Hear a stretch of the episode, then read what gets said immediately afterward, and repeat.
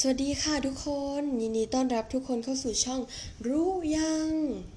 ขอเกรินก่อนนะคะว่าช่องของเราเนี่ยจะนำเสนอความรู้เกี่ยวกับมารยาทหรือวัฒนธรรมของประเทศต่างๆ ทั่วโลกเลยนะคะ เผื่อว่าเพื่อนๆคนไหนมีแผนจะไปเที่ยวประเทศนั้นๆ จะได้เอาความรู้ในช่องของเราไปปรับใช้ จะได้ไม่มีคนมาว่าเราเนี่ยไม่มีมารยาทค่ะ ลิปนี้นะคะเป็นคลิปแรกของช่อง คลิปนี้เราก็เลยจะมาพูดถึงมารยาทในประเทศญี่ปุ่น เหตุผลที่เลือกประเทศญี่ปุ่นเป็นคลิปแรกนะคะ เพราะว่าส่วนตัวเนี่ยอยากไปมากๆชอบญี่ปุ่นมากๆเลยค่ะ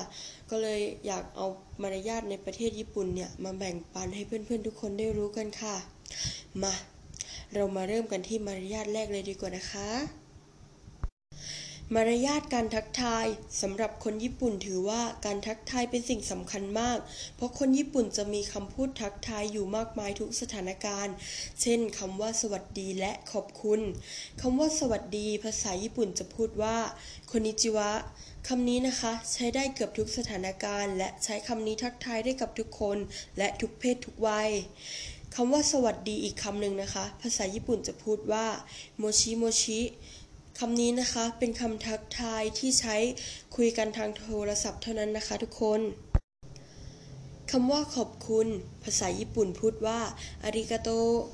คำนี้นะคะเป็นการกล่าวขอบคุณที่ไม่เป็นทางการ ซึ่งจะใช้แค่กับเพื่อน แล้วก็สมาชิกในครอบครัวเท่านั้นนะคะ ส่วนการกล่าวทักทายที่เป็นทางการ จะพูดว่าอาริกาโตโกเซมา ประโยคนี้นะคะสามารถพูดได้กับทุกคน โดยเฉพาะกับคนแปลกหน้าหรือคนที่เราเพิ่งรู้จักนะคะทุกคนมารยาทที่ 2 มารยาทการขึ้นลงบันได เวลาขึ้นลงบันไดตามสถานีรถไฟของญี่ปุ่น จะต้องยืนข้างใดข้างหนึ่ง อย่างเช่นถ้าในโตเกียวเนี่ยก็จะยืนฝั่งขวา ส่วนในเกียวโตเนี่ยก็จะยืนฝั่งซ้าย จะไม่ยืนอยู่ตรงกลางบันไดเด็ดขาด เพราะจะเป็นการเกะกะผู้อื่นที่กำลังรีบร้อน ซึ่งคนไทยเราเนี่ยมักติดนิสัยยืนตรงกลาง แต่ถ้าไปญี่ปุ่นก็อย่าลืมชิดซ้ายหรือชิดขวาด้วยนะคะ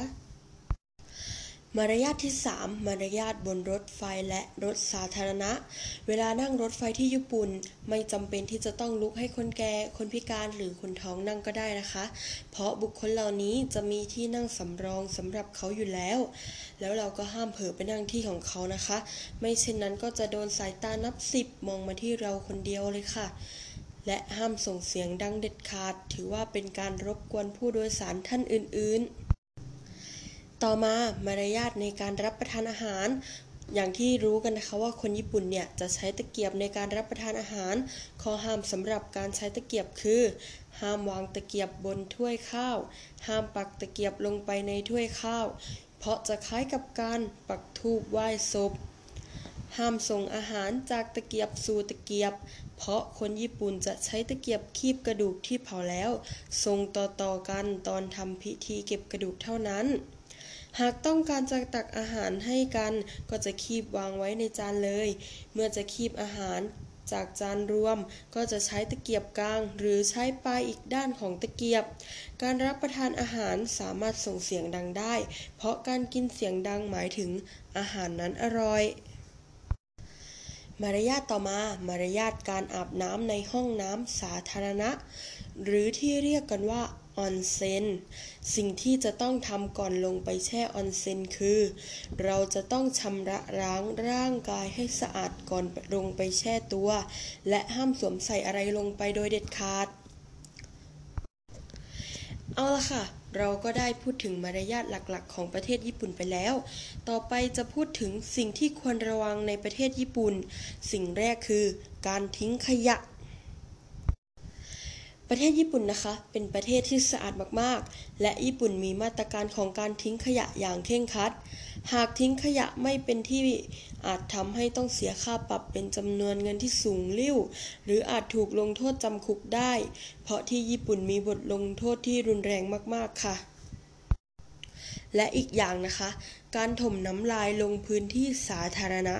ห้ามเด็ดขาดเลยนะคะ เพราะที่ญี่ปุ่นเนี่ยมีโทษจำคุกถึง 30 วัน และปรับเงินตั้งแต่ 1,000 ถึง 10,000 เยนเลยละค่ะ ข้อควรระวังข้อต่อมา การสัมผัสผู้อื่น ในญี่ปุ่นนะคะ การจ้องมองผู้อื่นนานๆ ถือว่าเป็นการหยาบคายอย่างหนึ่ง จึงไม่แปลกที่การสัมผัสหรือถูกเนื้อต้องตัวกันในประเทศนี้ ดูเหมือนจะเป็นสิ่งไม่มีมารยาท เพราะว่าคนญี่ปุ่นเนี่ยเคารพพื้นที่ส่วนตัวของผู้อื่นเป็นอย่างมากสำหรับการหอมแก้มหรือจูบกันในที่สาธารณะในประเทศญี่ปุ่น ก็ยังไม่ได้รับการยอมรับ ซึ่งก่อนปี 1945 การหอมแก้มกันนั้นถึงขั้นผิดกฎหมายเลยทีเดียวละค่ะ ข้อควรระวังข้อต่อมา แอบถ่ายรูปคนอื่น ห้ามเด็ดขาด เพราะที่ญี่ปุ่นเนี่ยมีกฎหมายพรบสิทธิส่วนบุคคล ห้ามแอบถ่ายรูปคนอื่น โดยไม่ได้รับอนุญาตเด็ดขาด แต่หากจะถ่ายแบบวิวกว้างๆแล้วมีบุคคลติดอยู่ในภาพวิวนั้น โดยไม่ได้เจาะจง ก็ถือว่าทำได้ไม่มีปัญหาค่ะข้อควรระวังข้อสุดท้ายคือ ห้ามเห่าในที่สาธารณะ คนญี่ปุ่นเนี่ยถือว่าการหาวในที่สาธารณะเป็นการเสียมารยาทเอามาก ๆ ถ้าเราเผลอหาวไปเนี่ยอาจทำให้เราถูกมองด้วยสายตาแปลก ๆ เลยล่ะค่ะ เอาละค่ะทุกคนข้อมูลที่พูดมาก็เป็นแค่มารยาทเบื้องต้นที่เราควรจะรู้ เมื่อเราจะไปญี่ปุ่น